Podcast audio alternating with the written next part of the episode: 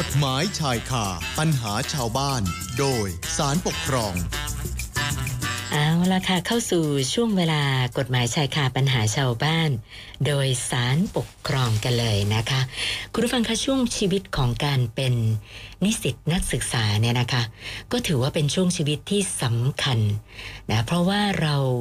จะมีโอกาสทั้งเรื่องของการศึกษาหาความรู้เพื่อจะได้นำไปประกอบอาชีพ แล้วก็ยังจะได้เรียนรู้ประสบการณ์การใช้ชีวิต เพื่อก้าวสู่วัยผู้ใหญ่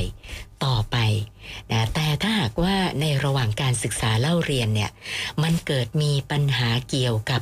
พฤติกรรมการทะเลาะเบาแว้งเกิดขึ้น ทางมหาวิทยาลัย เขาจะมีแนวทางแก้ไขปัญหา มีมาตรการอย่างไรนะวันนี้เราหยิบเอาเรื่องนี้มาพูดคุยกันนะคะ สัญญาณจากท่านตุลาการหัวหน้าคณะศาลปกครอง อุบลราชธานี ในฐานะรองโฆษกศาลปกครอง คุณเทิดพงษ์คงจันทร์มาแล้วนะคะ เดี๋ยวท่านเล่าให้ฟังค่ะ สวัสดีค่ะท่านรองคะ สวัสดีครับ คุณสุนันท์สวัสดีท่านผู้ฟังครับค่ะท่านรองคะอันดับแรกเนี่ยอยากจะให้ท่านรองได้ให้ความรู้กันสักนิดหนึ่งนะคะว่าในเอ่อมหาวิทยาลัยเนี่ยนะคะ เวลาที่เกิดปัญหานิสิตนักศึกษาทำอะไรผิดเนี่ยนะคะเขาจะมีมาตรการดำเนินการยังไงบ้างเลยคะท่านรองสำหรับนักศึกษาในระดับอุดมศึกษาหรือมหาวิทยาลัยนะครับ คุณสุนันท์ท่านผู้ฟัง ก็เรียกว่า อยู่ในช่วงอายุสักประมาณ 18 ถึง 22อะนะฮะ ค่ะ น่าจะราวๆนี้นะครับ ก็เรียกว่าอยู่ในช่วงวัยรุ่นตอนปลายปลายๆเป็นทีอะนะฮะกำลังเข้าเป็นวัยผู้ใหญ่ เพราะฉะนั้นเนี่ยในช่วงการเรียนในช่วงนี้ก็ถือว่านักศึกษาเนี่ยก็ค่อนข้างจะมีอิสระ เยอะขึ้นกว่าตอนเรียนมัธยมอะครับคุณสุนันท์ ค่ะ นะครับเพราะฉะนั้นเนี่ยหลาย ๆ อย่างเขาก็สามารถที่จะเอ่อเรียนรู้นะครับในการใช้ชีวิตในสังคมได้ด้วยตนเองนะฮะเพื่อที่ว่าสำเร็จการศึกษาไปไปทำงานก็จะได้เข้าสู่ ความเป็นผู้ใหญ่อย่างสมบูรณ์ แต่บางครั้งครับท่านผู้ฟังครับ ความที่เอ่อมีอิสระในการดูแลตัวเองเนี่ยนะฮะก็อาจจะนำไปสู่เอ่อการกระทำที่ไม่ถูกต้องก็เกิดขึ้นได้คุณสุนันท์ครับค่ะเพราะฉะนั้นเนี่ยในมหาวิทยาลัยเองเนี่ยครูบาอาจารย์เนี่ยก็ต้องมีกฎกติกาบ้างสักเล็กน้อยครับ เพื่อที่จะให้นักศึกษาเนี่ยอยู่ในกรอบอยู่ในกติกานะฮะจะได้เล่าเรียนและสำเร็จการศึกษาไปได้อย่างที่ผู้ปกครองพ่อแม่คาดหวังไว้ คราวนี้ไอการกระทำความผิดในระดับมหาวิทยาลัยนะครับ คุณผู้ฟัง ผมพอจะจำแนกหลัก ๆ ได้สักเป็นสองกรณีครับ กรณีแรกนี่คือเป็นการทำความผิดชนิดที่ว่าไม่ได้ไปเกี่ยวข้องกับกฎบัตรกฎหมายบ้านเมืองครับคุณชนันท์ครับค่ะคือเป็นเรื่องของการผิดวินัยผิดระเบียบ ของการศึกษาแท้ๆเลย เช่นนะฮะทุจริตในการสอบอย่างนี้เป็นต้นคุณสุนันท์ครับค่ะนะครับ ก็ถือว่าอ่าเป็นการ cheating นะฮะในการเล่าเรียนเนี่ยก็ถือว่าไม่ได้ไปทำผิดกฎหมายอาญาอะไรที่ร้ายแรง อันนี้ก็ก็ระดับลงโทษก็เป็นเอ่อสถานหนึ่งครับ ตามข้อเท็จจริง ส่วนอีกกรณีท่านผู้ฟังครับ เป็นเรื่องที่นักศึกษาอาจจะพลาดพลั้งผิดหลงไปนะฮะไปกระทำความผิดอาญานะ ผิดต่อกฎหมายบ้านเมืองเนี่ย อันนี้ก็นอกจากจะเป็นความผิดตามกฎหมายอาญาแล้วท่านผู้ฟังครับ ก็ยังเป็นความผิดในเรื่องของวินัยนักศึกษาด้วยเช่นกัน อันนี้ก็จะเป็นระดับความร้ายแรงขึ้นมาอีกนะฮะเพราะฉะนั้นเนี่ยหลักๆก็จะมีสองลักษณะนี้ท่านผู้ฟังครับ แต่คราวนี้โทษของมหาวิทยาลัยเขาก็ต้องกำหนดไว้เป็นหลักเกณฑ์เป็นลายลักษณ์อักษรเหมือนกันครับ ก็จะมีการกำหนดโทษจากหนักไปหาเบาเอ่อจากเบาไปหาหนักครับคุณสุนันท์ครับค่ะนะครับผิดเล็กผิดน้อยก็ลงโทษ เบาหน่อย ผิดหนักขึ้นก็ลงโทษหนักขึ้นหน่อย อันนี้โทษเขาก็มีสักสี่ห้าระดับอะครับท่านผู้ฟัง เบาหน่อยก็จะเป็นทำทันบนก็คือเตือนไว้คุณสุนันท์ครับ ว่าทีหลังอย่าทำอีกอะไรเหล่านี้นะฮะค่ะแรงขึ้นมาหน่อยก็เป็นภาคถัดนะครับ หนักขึ้นมาอีกนี่อันนี้เขาเรียกพักการศึกษาครับนะครับ หลาย ๆ เรื่องครับที่นักศึกษาอ่าเป็นคดีความอยู่ในศาลปกครองที่ถูกคำสั่งลงโทษพักการศึกษานะฮะเช่น การทุจริตในการสอบอย่างนี้เป็นต้นคุณสุดันครับ ก็มีอยู่หลายคดีนะครับ ที่มาฟ้องร้องกันในศาลปกครอง แต่ถ้าหนักสุดท่านผู้ฟังครับ เรียกว่าทำผิดสาหัสเลยนี่ อันนี้ก็จะเป็นโทษลบชื่อออกจากการเป็นนักศึกษานะซึ่งผมว่าเดี๋ยวนี้สมัยนี้น่าไม่ค่อยมีแล้วครับคุณสุนันท์ครับค่ะการลงโทษชนิดลบชื่อเนี่ยนะครับ เพราะว่าอ่ามีอะไรก็ครูบาอาจารย์ท่านก็พอที่จะเรียกไปพูดคุยกันซะก่อนได้นะฮะเพื่อไม่ให้ไปกระทำความผิดขั้นหนัก เพราะว่า การลบชื่อออกจากนักศึกษานี่ทำให้มีผลกระทบต่ออนาคตการเรียนอนาคตการทำงานของนักศึกษาเช่นกันครับเพราะนั้นในโดยส่วนใหญ่ก็น่าจะไม่มาถึงจุดนี้ครับท่านผู้ฟัง ดังนั้นเนี่ยระดับความผิดและโทษเนี่ยของในแวดวงรั้วมหาวิทยาลัยก็มีอย่างที่ผมสรุปให้ฟังเมื่อสักครู่ครับคุณสุนันท์ครับค่ะค่ะท่านรองคะแล้วคดีที่ท่านรองจะหยิบมาเล่าให้ฟังในวันนี้เนี่ยมันเกิดอะไรยังไงขึ้นถึงมาฟ้องกัน ถึงศาลปกครองล่ะคะ คดีวันนี้ท่านผู้ฟังคุณสุนันครับ เป็นเรื่องของน้องนักศึกษานะฮะก็เรียนอยู่ในมหาวิทยาลัยนี่แหละครับ แต่ตัวผู้ฟ้องคดีเนี่ยโดนคำสั่งลงโทษ พักงานศึกษาหนึ่งเทอมฮะนะฮะหนึ่งภาคการศึกษาสาเหตุก็เพราะว่าผลการสอบสวนก็ปรากฏว่าผู้ฟ้องคดีเนี่ยด้วยความที่คงรักเพื่อนท่านผู้ฟังครับ ก็ไปเป็นเพื่อนกับเพื่อนนักศึกษาคนหนึ่งนะแล้วบุกเข้าไปในคอนโดของ นักศึกษาชายคนหนึ่งค่ะแล้วเกิดการทะเลาะเบาะแว้งกันคุณสุนันท์นะฮะตอนนี้มหาวิทยาลัยเขาสอบสวนเขาก็เห็นว่าไอ้คนที่ทำร้ายร่างกายทะเลาะเบาะแว้งนี่ผิดอยู่แล้วนะครับ แต่ผู้ฟ้องคดีในฐานะที่ไปด้วยเนี่ยนะฮะแทนที่จะห้ามปรามเนี่ย ก็ไปร่วมด้วยช่วยกันที่เกิดเหตุเนี่ย ก็ต้องมีความผิดทางวินัยนักศึกษาเหมือนกันครับ มหาวิทยาลัยก็เลยลงโทษพักการศึกษาไปหนึ่งภาคการศึกษา แต่ผู้ฟ้องคดีนี่เห็นว่า แกไม่ได้รู้เรื่องรู้ราวคุณสุนันท์ นะฮะด้วยความที่เพื่อนชวนไปค่ะนะครับ จะบอกเพื่อนบอกว่าเนี่ย มีอีกคนกำลังจะแย่งแฟน ว่างั้นนะฮะเพื่อนก็จะไปคุยไปเคลียร์นะครับ ตามภาษาวัยรุ่นเนี่ย ค่ะ ก็ชวนแกไปด้วย แกก็ด้วยความรักเพื่อนก็ไปครับ แต่ก็ไม่ได้มีการเตรียมตัวเตรียมอะไรกันว่าจะไปทะเลาะวิวาทอะไรแค่ไปเป็นเพื่อนใช่ไหมคะ ไปเป็นเพื่อนเท่านั้นเองคุณสุนันท์ครับ ค่ะ เพราะฉะนั้นไอเหตุการณ์ที่มันเกิดขึ้นทีหลังนี่มันอยู่เหนือความคาดหมายของแกนะเพราะฉะนั้น จะมาหาว่าแกไปร่วมด้วยช่วยกันในการทะเลาะเบาะเบาะแว้งเนี่ยมันคงไม่ได้นะก็เห็นว่าคำสั่งเนี้ยไม่เป็นธรรมนะครับ ไม่ถูกต้องตามข้อเท็จจริงที่เกิดขึ้น ก็เลยมายื่นฟ้องคดีต่อศาลปกครองครับท่านผู้ฟังครับ โดยอ่าฟ้องนะฮะอ่าอธิการบดีมหาวิทยาลัยเนยนะฮะที่เป็นผู้ออกคำสั่งลงโทษดังกล่าว เป็นผู้ถูกฟ้องคดีนะฮะโดยมีคำขอให้ศาลปกครองพิพากษาเพิกถอนคำสั่งลงโทษ พักการศึกษาผู้ฟ้องคดีเป็นจำนวนหนึ่งภาคการศึกษาครับ คดีนี้จึงเข้าสู่การพิจารณาของศาลปกครองครับคุณสุนันท์ครับ ค่ะค่ะท่านรองคะแล้วแนวคำวินิจฉัยของศาลปกครองสูงสุด ในคดีนี้เนี่ยเป็นยังไงคะคดีนี้ครับท่านผู้ฟังพอศาลปกครองสูงสุด ท่านพิจารณาในสำนวนคดีเนี่ย มันมีเอกสารหลักฐานอยู่สำคัญสำคัญอยู่สองสามชิ้นครับ อันแรกก็คือเป็นถ้อยคำของผู้ที่เกี่ยวข้องเหตุการณ์คุณสุนันท์ครับค่ะ มีอยู่สามคนนะฮะคนแรกก็คือผู้ฟ้องคดีในฐานะไปเป็นเพื่อนนะฮะคนที่สองก็นายเอในฐานะที่เป็นเพื่อนซึ่งถูกแย่งแฟนนะครับ แล้วก็ชวนผู้ฟ้องค่ะท่านรองคะท่านรองคะแม่กำลังสนุกเลยนะคะแป๊บหนึ่งเดี๋ยวนะคะจะได้ฟังกันว่าแล้วแนวคำวินิจฉัยของศาลนะจะเป็นอย่างไรนะคะ เพราะถ้าหากว่า เขาไปเป็นเพื่อนจริง ๆ เขาไม่ได้รู้อะไรด้วยไม่ได้ไปนะกะว่าจะไปมีเรื่องมีราวอะไรด้วย เพื่อนชวนไปก็ไป แล้วถูกพักการศึกษาอันนี้แหม่ฟังดูก็น่าเห็นใจอยู่เหมือนกันนะคะ แต่ว่านะจากการตรวจสอบรายละเอียดข้อเท็จจริงนะแค่นั้นจริง ๆ หรือเปล่านะคะ เดี๋ยวติดตามกันต่อนะคะ ขอมาดูหน้าจอมีกรณีขอความช่วยเหลือนะคะ ของคุณสุภชัย ที่บอกว่ารถสตาร์ทติดแต่ว่าเร่งไม่ขึ้นนะยังอยู่ที่ลาดพร้าวซอยร้อยเก้าตรงแยกสามนะคะ เป็นอัลติสบรอนเงิน 5กอไก่สอสลา 5425 กทมนะคะ เผื่อเพื่อนอาสาสมาชิกท่านใดอยู่แถวนั้น แวะช่วยตรวจสอบปัญหาเครื่องยนต์ได้ก็รบกวนหน่อยนะคะ สัญญาณท่านรองมาใหม่แล้วนะคะ ท่านรองคะครับ คุณสุนันท์ค่ะต่อต่อเลยนะครับ ได้ค่ะเช่นค่ะ ก็ก็ศาลปกครองสูงสุดท่านก็ไปดูถ้อยคำของผู้ที่เกี่ยวข้องในเหตุการณ์จำนวนสามรายครับค่ะเอารายแรกก่อนคุณสุนันท์ครับ คือผู้ฟ้องคดีนะซึ่งถูกเพื่อนชวนไปเป็นเพื่อนเนี่ยครับ ผู้ฟ้องคดีแกบอกว่าไอ้ในวันเกิดเหตุเนี่ยนะฮะประมาณสักสามทุ่มครึ่งได้ครับนะครับ ก็นายเอเนี่ยเป็นเพื่อนรักของแกเนี่ยมาชวนแกบอกไปเป็นเพื่อนกันหน่อย จะขอไปเคลียร์กับนายบีหน่อย เรื่องที่นายบีเนี่ย เรียกว่ามายุ่งเกี่ยวกับแฟนของนายเอละครับ นะฮะทุกคนอยู่มหาลัยเดียวกันหมดครับท่านผู้ฟังนะครับ ก็ไปผู้ฟ้องคดีบอกเอาไปก็ไปครับ เพราะว่าด้วยความที่รักเพื่อนนะครับ ก็พอไปถึงครับ ก็ปรากฏว่านายเอเนี่ยนะฮะเคาะประตูห้อง พอเคาะประตูห้องก็นายบีนะครับ ก็เปิดประตูห้องให้พอเปิดปั๊บนายเอจะผลักเข้าไปทันทีคุณสุนันท์ครับค่ะผลักประตูห้องเสร็จแล้วก็เข้าไปในห้องปั๊บแล้วปิดประตูเลยครับ ผู้ฟ้องคดีบอกแกก็ตกใจค่ะ ครับก็ยืนอยู่หน้าห้องเอ๊ะเกิดอะไรขึ้นไม่ได้เข้าไปด้วยนะครับใช่ไหมแกก็อยู่น้าห้องนะครับ ค่ะ ไม่ได้เข้าไปด้วยครับผู้ฟ้องบอกไม่ได้เข้าไปด้วย ค่ะ หลังจากนั้นอีกสักประมาณหนึ่งนาทีได้คุณสุนันท์ครับ ก็นายเอเนี่ย เพื่อนแกก็เปิดประตูห้องออกมา แล้วก็หน้าตาโมโหโกธาเลยครับ แล้วก็เดินรีบเดินลงไป ผู้ฟ้องคดีก็เลยเปิดประตูเข้ามาดู ก็ปรากฏว่านายบีเนี่ยนอนน่วมอยู่ตรงพื้นแล้วครับ โอ้คุณสุนันท์ค่ะ น่าจะโดนไปหลายขนาดนะครับ ค่ะ น่าจะโดนไปหลายขนาด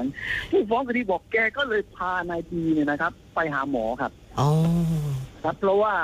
ด้วยความที่ไม่รู้เรื่องรู้ราวว่า เพื่อนนายเอเนี่ยจะมาทำร้ายร่างกายแกค่ะ ก็ตกใจนะครับก็แค่นั้นเองครับแกบอกแกก็พาไปหาหมอก็มีคนที่ดูแลคอนโดก็มาช่วยกันนะฮะนี่ก็คือถ้อยคำของผู้ฟ้องคดีคุณสุนันท์ครับ อันนี้มาฟังถ้อยคำของนายเอบ้างค่ะที่ถูกแจ้งแฟนเนี่ยนะครับนายเอแกบอกว่าวันนั้นเนี่ยนะครับ แกมีความตั้งใจว่าจะไปคุยกับนายบีให้รู้เรื่อง ว่ามันยังไงกันแน่นะฮะพยายามมายุ่งเกี่ยวกับแฟนแกเหลือเกิน ก็เลยชวนผู้ฟ้องคดีไปด้วย ก็ไปที่คอนโดนายบีนะก็พอเข้าไปปั๊บเนี่ยนายเอแกบอกว่า แกไม่รู้หรอกครับว่านายบีอยู่ห้องไหนนะ ก็เดินหากันอยู่พักหนึ่งกับผู้ฟ้องคดี แล้วผ่านมาที่ห้องหนึ่งเนี่ยได้ยินเสียงคนในห้องเนี่ย เป็นผู้ชายคุยโทรศัพท์อยู่ค่ะเสียงดังพอสมควรนายเอแกบอกแกจำได้ครับอ๋ออ๋อว่าเป็นในบีค่ะ อ่า แล้วก็เอาหูแนบกับประตูด้วยนะครับ คุณดูนันค่ะว่าเขาคุยอะไรกันเช็คให้ชัวร์จันะบเครื่องจับราวได้ว่าคงคุยกับแฟนแกอยู่ครับ โอ้เหรอฮะนะฮะคุยค่ะโทรศัพท์นะครับท่านผู้ฟัง คุยโทรศัพท์กับแฟนแกอยู่นะฮะแฟนนายเอไม่ได้อยู่ด้วยในห้องครับนะครับ แกก็เลยโกรธครับ เพราะว่าแกบอกพอฟังฟังอยู่สักพักนี่ค่ะ มีนินทาแกด้วยเอ้าเหรอฮะแม่นินทาพูดถึงนายเอด้วยประแกจวบอกเหขอมาะงขึ้นแล้วครับทีนี้ค่ะ ทนไม่ไหวแล้วก็เลยเคาะประตูตุ้งตุ้งตุ้งตุ้งเข้าไปค่ะนะครับ นายบีก็เปิดประตูออกมาพอเปิดปั๊บนายเอก็ผลักประตูเข้าไปเลยคุณสุนันท์ครับ ค่ะ อันนี้ก็ค่อนข้างใกล้เคียงกับถ้อยคำของผู้ฟ้องคดีนะครับ ค่ะ ก็นายเอบอกแกก็เข้าห้องไปเลยนะครับแล้วปิดประตูห้องนะครับแล้วหลังจากนั้นก็แกก็พูดคุยซักถามกับนายบีแล้ว ก็เรียกว่าไม่ลงรอยกันแหละครับค่ะ ท่านผู้ฟัง นายเอแกบอกแกก็เลยลงมืออืมทำร้ายร่างกายนิดหน่อย เป็นการสั่งสอนครับ ค่ะ โดย ผู้ฟ้องคดีไม่ได้เข้าไปในห้องด้วยคุณสุนันท์ครับ ค่ะ นายเอแกให้ถ้อยคำอย่างนั้น หลังจากนั้นพอเรียบร้อยแล้วนายเอแกก็เปิดประตูห้องแล้วก็ออกไปเลยครับนะครับ อันนี้คือจบถ้อยคำของนายเอคุณผู้ฟังครับค่ะ ตอนนี้เหลือคนสุดท้ายคุณสุนันท์คือถ้อยคำของนายบีผู้ถูกลงมือ ค่ะครับ นายบีแกบอกว่าวันเกิดเหตุเนะครับ แกอยู่ในห้องครับปิดประตูห้องเรียบร้อย แล้วก็กำลังคุยโทรศัพท์กับนี่แหละครับ น้องผู้หญิงคนเนี้ยนะครับ ซึ่งนายเอบอกว่าเออนายบีบอกว่าก็รู้จักกันหมดครับค่ะทุกคนรู้จักกันหมอืดมและแกก็รู้ว่าแฟนสาวของนายเอเนี่ยไม่ค่อย happy กับการเป็นแฟนกับนายเอต่อไปนะครับ และรู้สึกว่าชอบพอกันมากกว่าที่จะเอ่อคบหากับแกนะ ก็มีการคุยโทรศัพท์อยู่ พอสักพักระหว่างคุยโทรศัพท์ท่านผู้ฟัง นายบีบอกว่ามีเสียงเคาะประตูห้องนะฮะช่วงสามทุ่มครึ่งเนี่ยแหละครับนะครับ นายบีแกก็เลยไปส่องดูตรงตาตาแมวที่ประตู ค่ะ มีตาแมวก็มาเกี่ยวข้องเลยคุณสุนันท์ครับนะครับสองคนแรกไม่ได้พูดถึงตาแมวนะครับ ค่ะแต่ค่ะนายบีบอกว่าคนประคนอตูยู่ข้างห้องในแกนะมีตาแมถึงวจะรู้ค่ะ อ่า มีตาม ใช่ครับมีตาแมวครับแกก็เลยไปส่องตาแมวดูว่าสามทุ่มครึ่งแล้วใครนะมาเคาะประตูห้องแกอีก ก็เห็นเป็นผู้ฟ้องคดี ยืนอยู่คนเดียวคุณสุนันท์ค่ะพอเห็นผู้ฟ้องคดีก็เอ๊ะเป็นอะไรผู้ฟ้องคดีไม่เคยทะเลาะวิวาทมาก่อนหรือมีอะไรอืมมาหาสงสัยจะมีธุระแกก็เลยแง้มประตูมานิดหนึ่งคุณสุนันท์ครับค่ะพอแง้มประตูเท่านั้นครับนายบีบอกว่าก็มีการผลักประตูมาเลยนะครับ แล้วก็นายเอเข้ามาในห้อง ผู้ฟ้องคดีก็เข้ามาในห้องด้วยครับคุณสุนันท์ค่ะนี่นะถ้อยคำไม่ตรงกันแล้วนะครับไม่ตรงกันนายบีบอกว่าอืมนายเอก็เข้ามาในห้องค่ะผู้ฟ้องคดีก็เข้ามาในห้องด้วยครับค่ะแล้วนายเอก็ไม่ได้ฟังอีลาไข่ลมลงมือทำร้ายร่างกายแกเลยครับ แต่ผู้ฟ้องคดีไม่ได้ทำร้ายร่างกายคุณสุนันท์ค่ะเป็นนายเอคนเดียวนะฮะและหลังจากนั้นก็แกก็บอกแกก็ไม่รู้เรื่องรู้ราวแล้วครับสลบไปนะครับเหตุการณ์จากถ้อยคำของสามคนเนะครับท่านผู้ฟังครับ คือผู้ฟ้องคดี นายเอและนายดีซึ่งถูกทำร้ายร่างกายเนี่ย มีที่ไม่ตรงอยู่สองจุดคุณสุนันท์ค่ะ ก็คือหนึ่งตกลงผู้ฟ้องคดีเข้าไปในห้องนายดีด้วยหรือเปล่าอือหือนะครับสองตาแมวมีหรือเปล่าตาแมว ตาแมวประตูเพราะว่าสองคนแรกนี่พิสูจน์ได้นะค่ะ ครับ ครับ แต่เรื่องนี้โชคดีท่านผู้ฟังครับคอนโดมิเนียมแห่งนี้ก็ถือว่าเขาก็ทำตามกฎหมายนะครับ ปฏิบัติเคร่งครัด มีกล้องวงจรปิดคุณยีนันเอาค่ะ ครับ แล้วกล้องวงจรปิดเนี่ยมุมกล้องมันอยู่ ในมุมที่ถ่ายไปที่ประตูห้องของนายดีพอดีเลยจากด้านนอกนะครับ คราวนี้ศาลท่านก็มาดูภาพวงจรปิดต่อสิครับคุณสุนันท์ครับ ค่ะ ภาพวงจรจากกล้องวงจรปิดเนี่ยมันเห็นครับว่ามีชายสองคนนะครับสักประมาณสามทุ่มครึ่งนี่แหละครับนะครับจริงๆเวลาในกล้องนี่ละเอียดเลยนะครับ คุณสุนันท์บอกวินาทีด้วยค่ะนะก็เดินไปเดินมาอยู่สักพักหนึ่ง ตรงบริเวณหน้าห้องตรงเนี้ยนะครับแล้วสักพักก็มีผู้ชายหนึ่งคนที่อยู่ด้านนอกเนี่ยเอาหูแนบไปกับประตูห้อง คงทำนองฟังนะครับคุณสุนันท์ค่ะฟังอยู่สักพักหนึ่งพอหลังจากนั้นครับ ชายคนนี้ก็ไปยืนแอบอยู่ตรงข้างๆ ให้พ้นประตูห้องนะครับคุณสุนันท์ค่ะ อ่าแสดงแล้วก็มีชายคนหนึ่งเคาะประตูห้องค่ะพอชายคนนั้นเคาะประตูห้องก็ปรากฏว่า มีแสงแย้มออกมา จากในประตูห้องก็คนในห้องคงเปิดประตูแง้มๆคุณสุนันท์ครับ ค่ะ แล้วก็โผล่หน้ามานิดนึงอื้อหือพอมีเหตุการณ์นี้ปั๊บก็ปรากฏว่าชายไอ้คนที่ไปยืนแอบอยู่เพื่อไม่ให้เห็นตรงหน้าประตูคุณสุนันท์พรวดมาเลยครับ แล้วก็ผลักประตูเข้าไปเอาครับค่ะ แล้วชายคนที่พรวดเข้ามาผลักประตูเนี่ยครับที่แอบอยู่ตอนแรกเนี่ยก็เข้าไปในห้อง แล้วชายคนที่เคาะประตูแต่แรกเนี่ยก็ค่ะ เข้าไปในห้องด้วยคุณสุนันท์คโอ้รับ โหกล้องเข้าไปด้วยกล้องจับภาพไว้ชัดเลยใช่ไหม โอ้โหชัดเจ๋วเลยครับ อืมแล้วก็มีการปิดประตูห้องครับ ค่ะ ปิดประตูห้อง หลังจากนั้นสักประมาณสามสิบสี่วินาที ก็มีการเปิดประตูห้องออกมา แล้วก็มีชายคนหนึ่งออกไปครับ เนี่ยภาพเหตุการณ์เป็นอย่างนี้ครับ คุณคุณนันท่านผู้ฟัง ดังนั้นเนี่ยพอศาลท่านชั่งน้ำหนักพยานหลักฐานแล้วนะครับ จากถ้อยคำที่เป็นคำพูดของบุคคลนะครับ คุณสุนันท์กับ พยานวัตถุที่เป็นภาพจากกล้องวงจรปิดเนี่ยโอ้โหอันนี้มันชัดครับปฏิเสธไม่ได้นะครับ ภาพมันน้ำหนักดีกว่าเยอะคุณสุนันท์ครับ ดังนั้นเนี่ยจากเหตุการณ์นี้แหละครับที่ว่าทั้งนายเอและผู้ฟ้องคดีได้เข้าไปในห้องของนายบีจริงนะครับศาลปกครองสูงสุดท่านจึงเห็นว่า ลักษณะจากภาพที่ปรากฏบนห้องเนี่ยนะเห็นได้ชัดครับว่านายเอเนี่ยไปยืนแอบให้พ้นรัศมีประตูห้องและตามแมวคุณสุดันค่ะนะครับ ส่วนผู้ฟ้องคดีเป็นผู้เคาะประตู และแสดงตนให้เห็นว่าตัวเองมาคนเดียว ซึ่งถ้าโดยสุดจริตจริงเนี่ยนะครับ ทั้งสองคนก็ต้องยืนอยู่ที่หน้าประตูถูกไหมครับคุณค่ะสุนันใช่ค่ะนะครับ เพื่อที่ให้คนจากในห้องเนี่ยส่องผ่านตาแมวมาเห็นได้ว่าใครมาบ้างค่ะอ่าหรือเป็นคู่วิวาทของตัวเองอะไรอย่างเงี้ยนะฮะแต่การนายเอเจตนาเป็นหลบไม่พ้น แล้วนายบีเคาะประตูห้องเนี่ยศาลท่านเห็นว่ากรณีนี้เนี่ยมันเห็นได้ชัดครับว่าผู้ฟ้องคดีร่วมกับนายเอในการที่จะปกปิดข้อเท็จจริง ให้เห็นเสมือนว่านายเอไม่ได้มาด้วยครับ ค่ะ แล้วมีผู้ฟ้องคดีมาคนเดียวอื้อหืออันทำให้นายบีเนี่ยหลงเชื่อและสำคัญผิดว่าผู้ฟ้องคดีมาคนเดียว ก็เลยเปิดประตูให้นะครับ หลังจากนั้นแหละครับจึงมีเหตุการณ์ที่นายเอมาร่วมทำร้ายร่างกาย โดยนายบีเข้าไปเออผู้ฟ้องคดีเข้าไปในห้องด้วยคุณสมบัติครับค่ะทั้งหมดทั้งมวลเนี่ยครับ ที่ศาลท่านพิเคราะห์จากพยานหลักฐานทุกถ้อยคำแล้วก็ภาพจากกล้องวงจรปิดประกอบกันศาลท่านจึงเห็นว่าการกระทำของผู้ฟ้องคดีในครั้งนี้นะครับ ถือได้ว่าเป็นการร่วมกันกับนายเอบุกรุกเข้าไปในพื้นที่ที่เป็นที่พักส่วนตัวของบุคคลอื่นนะฮะแล้วก็รบกวนความเป็นอยู่ในการพักอาศัยของนายดี และมีการร่วมยังเหตุการณ์ทำร้ายร่างกายนายดีด้วยนะครับ ซึ่งเป็นความผิดวินัยของนักศึกษาอย่างชัดเจนครับ ดังนั้นในการที่อธิการบดีนะครับ ออกคำสั่งลงโทษพักการศึกษา ผู้ฟ้องคดีจำนวนหนึ่งภาคการศึกษาเนี่ย จึงเป็นคำสั่งที่สอดคล้องกับข้อเท็จจริง และการกระทำผิดวินัยนักศึกษาของผู้ฟ้องคดีแล้วครับคำสั่งดังกล่าวจึงชอบด้วยกฎหมาย คดีนี้ศาลปกครองสูงสุดจึงมีคำพิพากษายกฟ้องเป็นคดีหมายเลขแดงที่ออ่าง 165 ทับ 2564 ครับ คุณสุดันครับ ค่ะสำหรับคดีที่ทดลองนำมาเล่าในวันนี้เนี่ยทดลองอยากจะฝากอะไรปิดท้ายกันอีกสักหน่อยไหมคะ ก็คดีที่เกิดขึ้นวันนี้ท่านผู้ฟังครับ นอกจากจะเป็นอุทาหรณ์สอนใจนักศึกษาแล้วเนี่ยนะครับ ก็